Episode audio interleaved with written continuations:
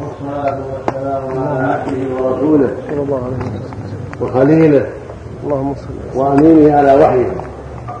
وصفوته من خلقه. نبينا وإمامنا وسيدنا محمد بن عبد الله. بن عبد المطلب الهاشمي العربي المكي ثم المدني عليه الصلاة والسلام. اللهم صل وسلم أما بعد فقد سمعنا جميعا هذه الندة المباركة في موضوع وجوب التفقه التفقه في الدين والتعلم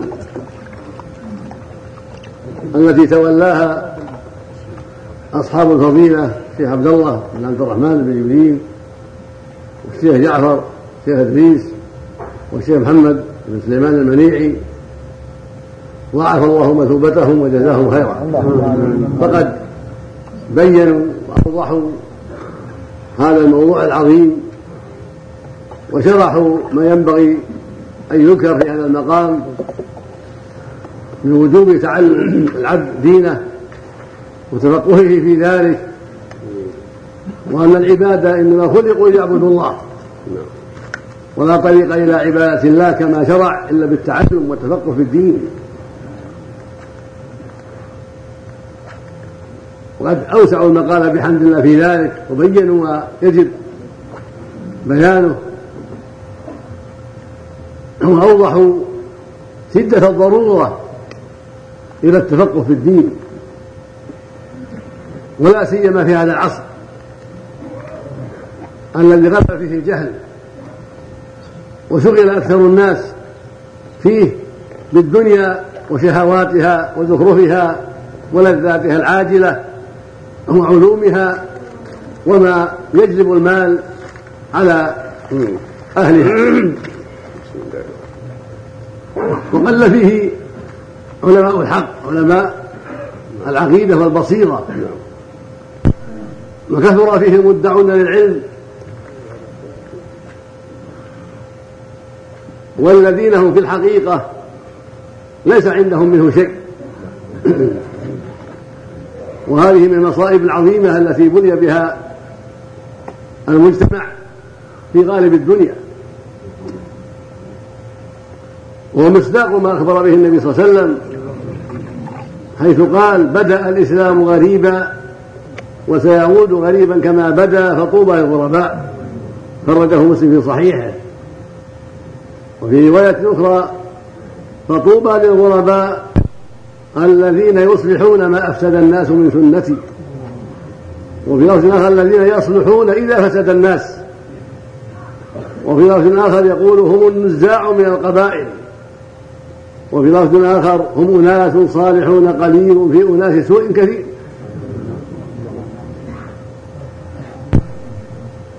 ولكن هذه الغربة يحصل بعدها ظهور وعلم وانتشار للدين بسبب ظهور من يتفقه في الدين ويتعلم ويتبصر.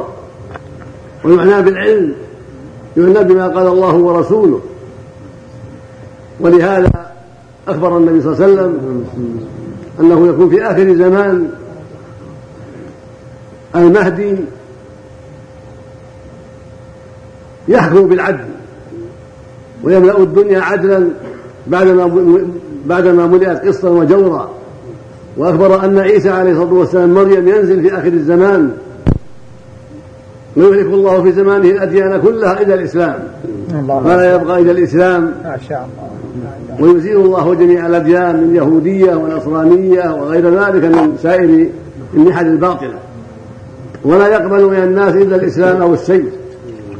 فيكسر الصليب ويكسر ويقتل الخنزير ويضع الجزية لا يقبل الجزية بل يتركها ولا يقبلها ولا يقبل إلا الإسلام.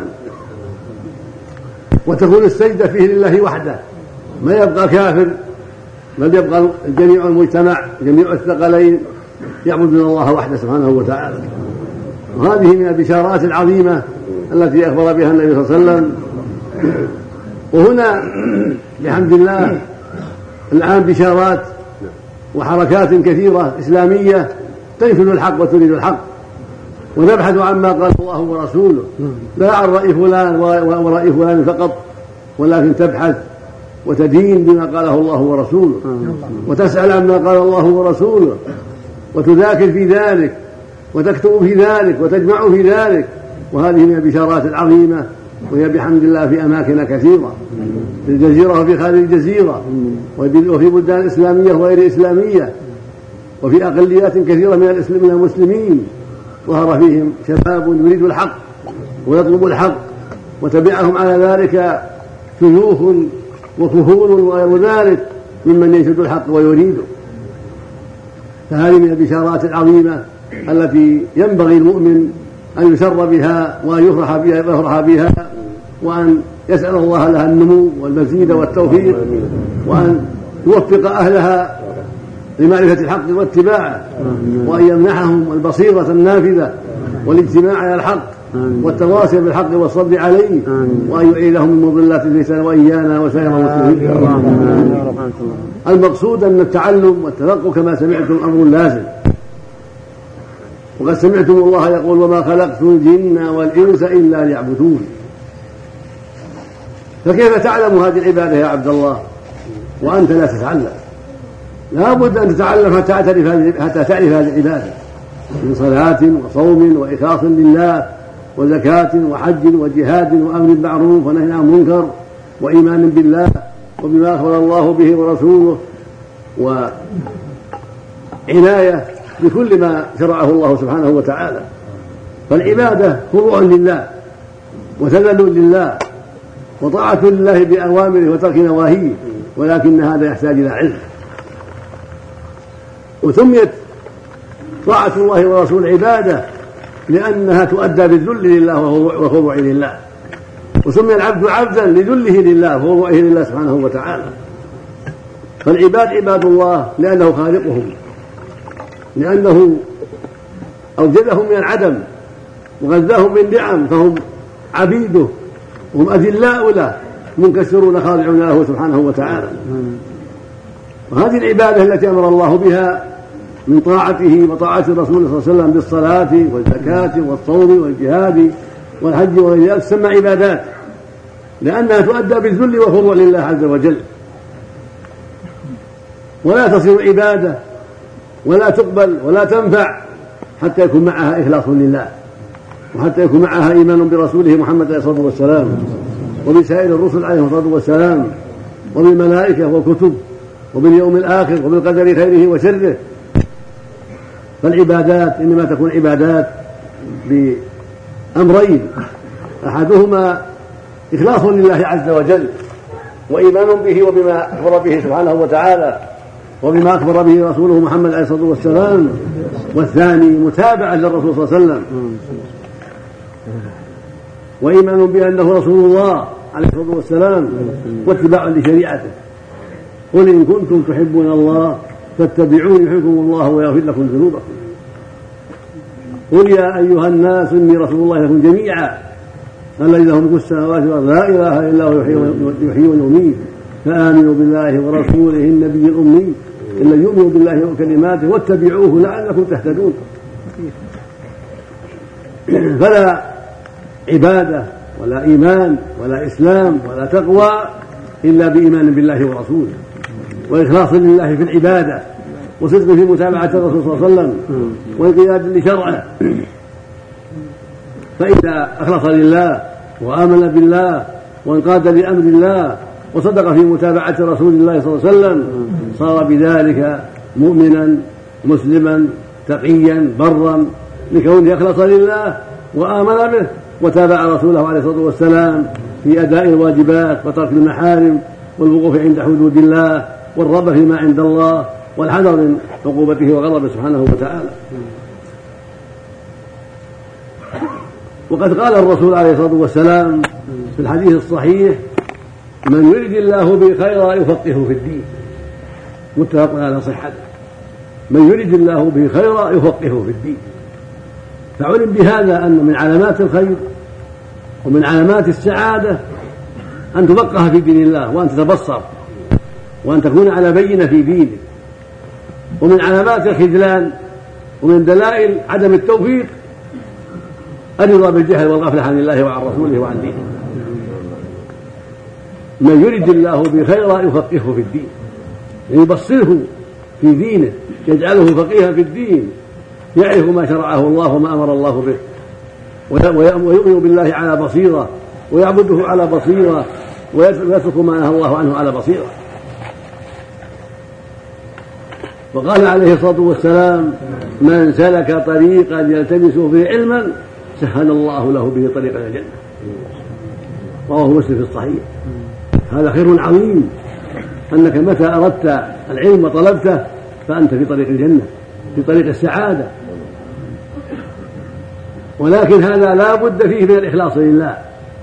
لا بد أن تكون في طلبك مخلصا لله. ترجو ثوابه وفضله. لا تألم لأجل الدنيا والوظائف والحظ العاجل لا. ولكن تتعلم لتعبد ربك لتعرف دينه لتبصر في دينه لتدع ما حرم عليك لتؤدي ما أوجب الله عليك لتقف عند حدود الله ثم تجيء الدنيا بعد ذلك. من تعلم لله وطلب الله جاءته الدنيا وهي راغبة ويسر الله أمره فالوظائف وغير الوظائف يأتي. روى أبو داود رحمة الله عليه في سننه بإسناد جيد عن النبي صلى الله عليه وسلم قال من تعلم علما مما يبتغى به وجه الله لا يتعلمه إلا ليصيب به عرضا من الدنيا لم يجد عرف الجنة. يعني عرف يعني ريحها. يعني ما تعلم إلا يصيب عرضا من الدنيا. ما همه الإسلام ولا دين الإسلام؟ ولا ولا همه يعرف ما اوجب الله ولا ما حرم الله. وإنما يتعلم حتى يتوظف. في الدائرة الفلانية أو في الشركة الفلانية أو حتى يدرك مالا يقوم بنفسه وعائلته ونحو ذلك. لا تهمه الآخرة ولا يهمه دين الله. هذه من المصائب العظيمة والجهل الكبير. فالواجب على كل مسلم وعلى كل مسلمة أن يتفقه في دين الله. وقد روي عن رسول الله صلى الله عليه وسلم قال طلب العلم فريضة على كل مسلم. جاء هذا من طرق وصححه بعض الحفاظ ومعناه صحيح. طلب العلم فريضة على المسلمين والمسلمات جميعا أن يتفقهوا في دينهم وأن يعلموا ما أوجب الله عليه. والواجب أن يتعلم الإنسان ما لا يسعه جهله. ما لا يسعه جهله. كيف يصلي؟ كيف يصوم؟ كيف يحج؟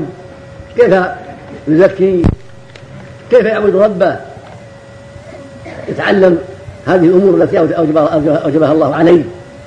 وما فيها مما شرعه الله سبحانه وتعالى. ويتعلم ما حرم الله عليه حتى يبتعد عن ذلك وحتى يحذر ذلك.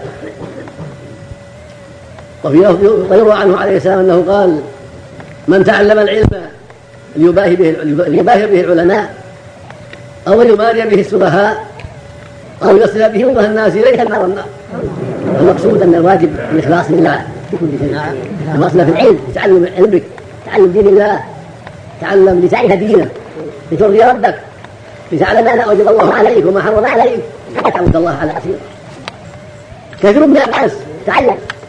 وحمل الشرع الجامعيه حمل الماجستير حمل الدكتوراه ولكنه في جوانب أخرى ولا يتبصر في دينه ولا يعتقد بالله دينه عندما حملها يتوضأ. ياخذ الحظ من الدنيا. فلا يعتني بإسلامه. ولا يعتني بما أجر الله عليه. ولا يتفقه فيما اوجب الله عليه. ولا يتفقه فيما حرم الله عليه فتجده يرى كفرا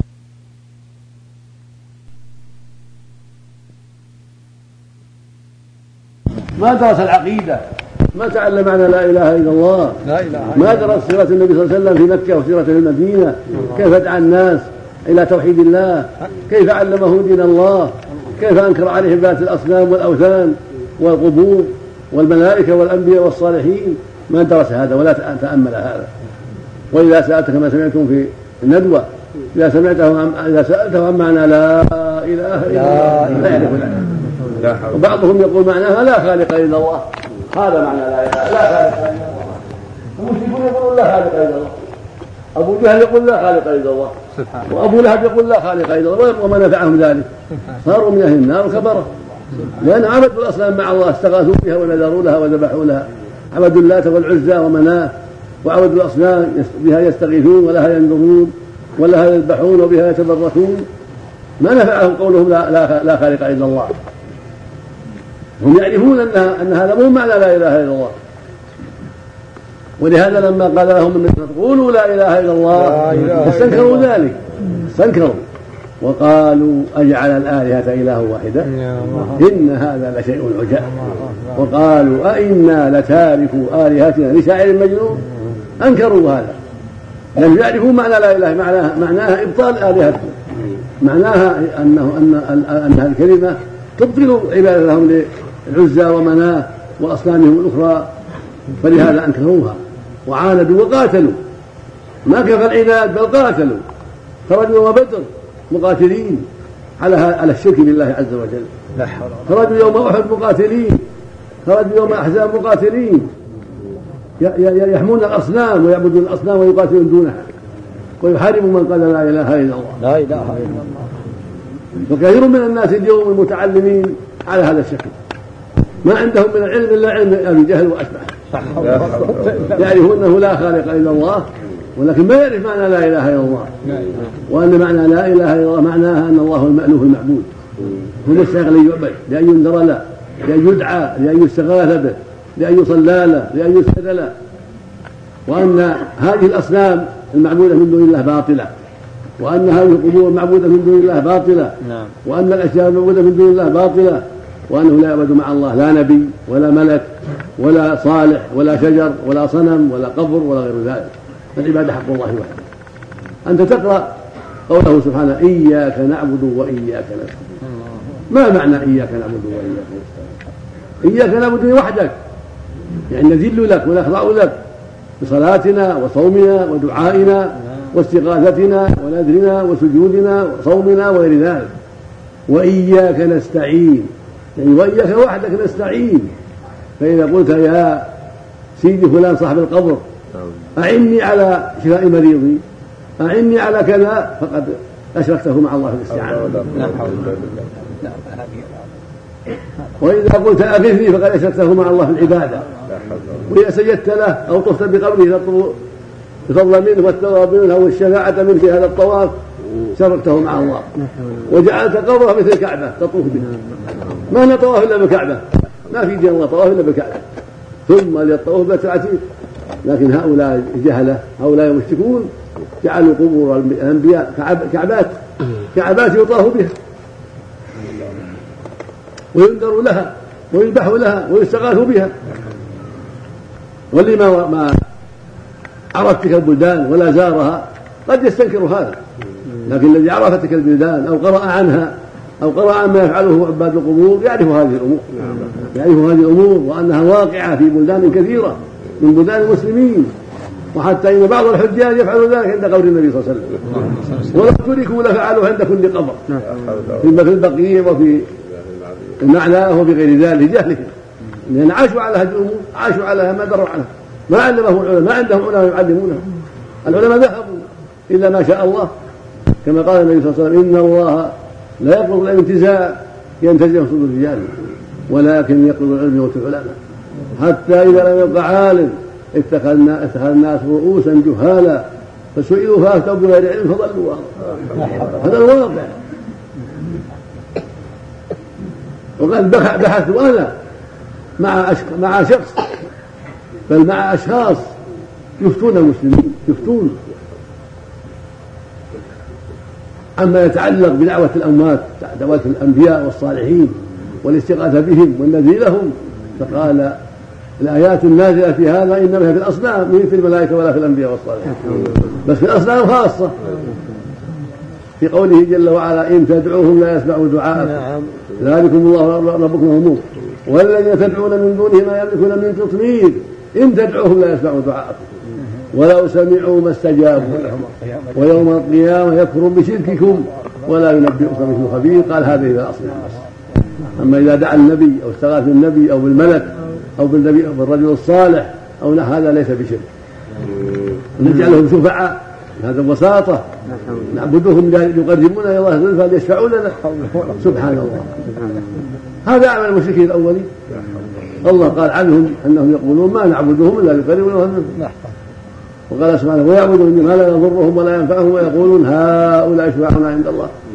ولا تنبئون الله بما لا يعلم في السماوات سبحانه وتعالى عما والمقصود من هذا ان هذا نتيجة الجهل. ان هذا نتيجة الجهل. يكون يتعلم الآداب يتعلم التاريخ يتعلم كذا يتعلم أنواع من العلوم الهندسة الطب آه، غير البترول إلى غير ذلك.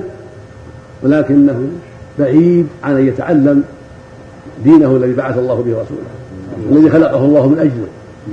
لا يعتني بهذا الأمر ولا يعتني بالقرآن في ذلك ولا يعتني بالسنة ولا يعتني بكتب العقيدة حتى يعرف دينه.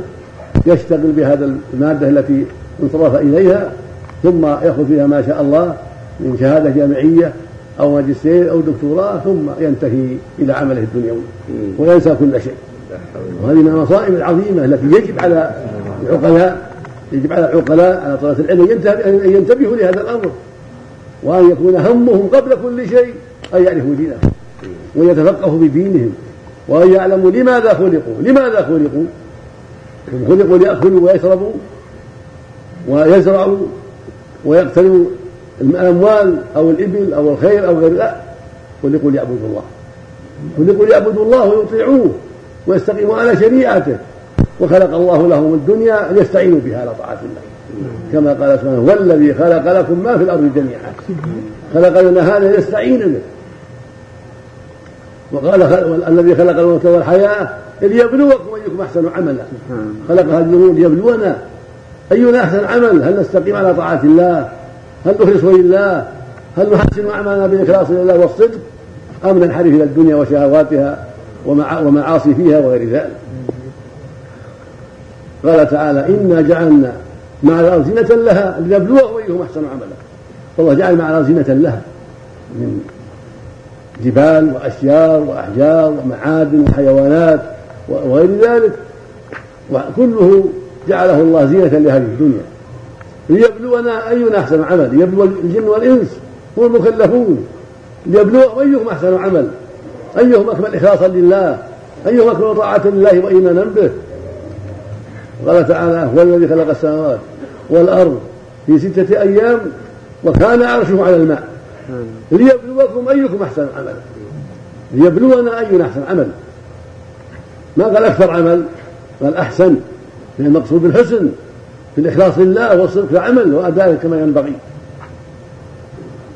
وفي آية أخرى يقول سبحانه وتعالى الله الذي خلق سبع سماوات ومن الأرض مثلهن يتنزل الأمر بينهن لتعلموا أن الله على كل شيء قدير وأن الله قد أحاط بكل شيء علما. ونحن خلقنا لعبادة الله وخلق الله الأشياء هذه كلها لنا. خلقها لنا لنستعين بها على طاعته لنعرف عظمته وأنه على كل شيء قدير وأنه بكل شيء عليم. وليبلونا أينا أحسن عمل ليبلونا أينا أكمل عمل وأطيب عمل وأخلص عمل وأكمل في الاتباع. فينبغي لك يا عبد الله أيها الطالب العلم أينما كنت في الثانوي في الجامعة في التخصص ينبغي لك أن يكون لك عناية بما خلقت له من طاعة الله وعبادته. في داخل المدرسة وفي خارجها.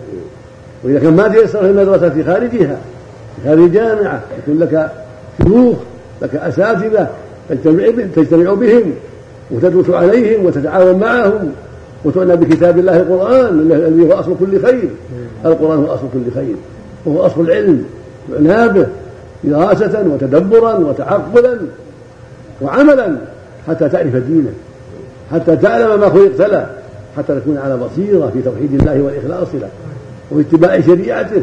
ثم تستعين بما أعطاك الله بعد ذلك. علوم الأخرى التي هي الطب أو الهندسة أو الجغرافيا أو كذا أو كذا تستعين بها على طاعة الله ورسوله. تحمد الله لي أعطاك هذا العلم الدنيوي حتى تستعين على طاعة الله عز وجل. هكذا ينبغي المؤمن أينما كان. وهذه كلمة وهي لا إله إلا الله هي أفضل الكلام وهي أساس الملة وهي الكلمة التي بعث الله بها الرسل جميعا. كلهم من أولهم إلى آخرهم بعثهم الله بهذه الكلمة. وما يقول سبحانه وما أرسلنا من قبلك من رسول إلا نوحي إليه أنه لا إله إلا أنا هذه الكلمة العظيمة التي بعث الله بها الرسل بعث بها آدم ونوحا ومن بعده إلى يومنا هذا. إلى خاتمهم محمد عليه الصلاة والسلام. ولها ركنان. الركن الأول النفي والثاني الإثبات. لا إله نفي وإلا الله إثبات ركنان عظيمان. لا إله إلا لا معبود بحق إلا الله. وإلا الله هو المعبود بالحق دون كل ما سواه. ولن يدعى ولن يخشى يخشى ولن يرجى ولن يتقرب إليه بقربات من صلاة وصوم وذبح وغير ذلك. كما قال سبحانه قل إن صلاتي ونسكي ومحياي ومماتي لله رب لا شريك له. وبذلك أمرت وأنا أول المسلمين ما يستثنى من هذا إلا الشيء الواقع مع الحي القادر. يستثنى من هذه الأشياء من الدعاء ونحوه. ما يكون مع القادر مع الحي القادر هذا ليس بشرك. إذا كان مع حي حاضر بين يديك قادر تسأله شيء شيئا يملكه وتستعينه فيه يملكه هذا لا بأس به. تقول لأخيك أو جارك أو فلان أو فلان يا أخي ساعدني على كذا أعني على بناء بيتي على إصلاح سيارتي على سقي نخلي من مائك ما في بأس بينك وبينه. بالأجرة ولا بغير أجرة؟ هذه أمور مقدورة للعبد مثل ما قال الله عن قصة موسى في القرآن فاستغاثه من شيعته الذي من عدوه. قال يعني أغني على من هذا العدو. أما أن تأتي إلى قبر أو إلى صنم أو إلى شجرة تدعوها من دون الله هذا الشرك الأكبر نعوذ بالله. ينبغي أن نعرف الفرق ونعرف الأمور على بصيرة. وهذه الكلمة لا إله إلا الله تحتاج إلى شروط تنطق عن علم. تعلم أنه لا معبود إلا الله. عن يقين ما عندك شك أنه لا معبود بحق إلا الله سبحانه وتعالى. عن صدق. مو عن كذب. المنافق يقولها وهو كاذب. المنافق يقول لا إله إلا الله وهو كاذب.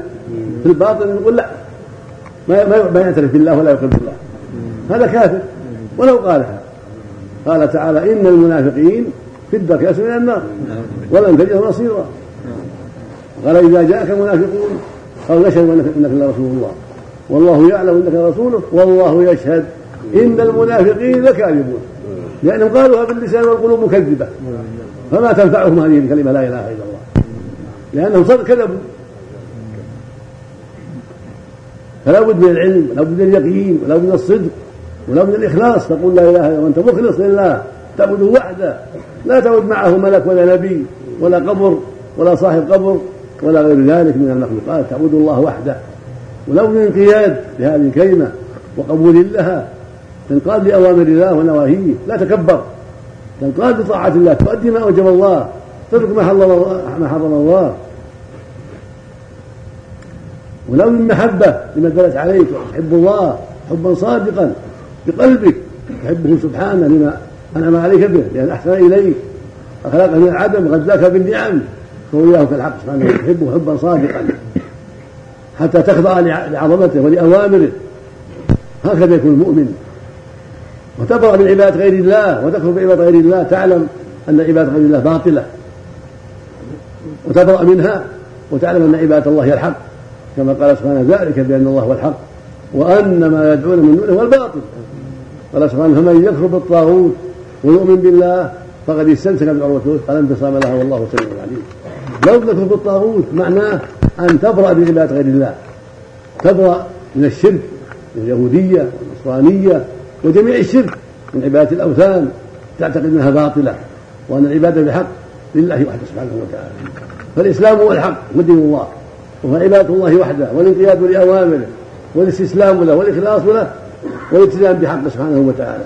وما عدا الإسلام من يهودية أو نصرانية أو وثنية أو شيوعية أو إشتراكية أو غير ذلك من الأديان والنحل الباطلة كله باطل.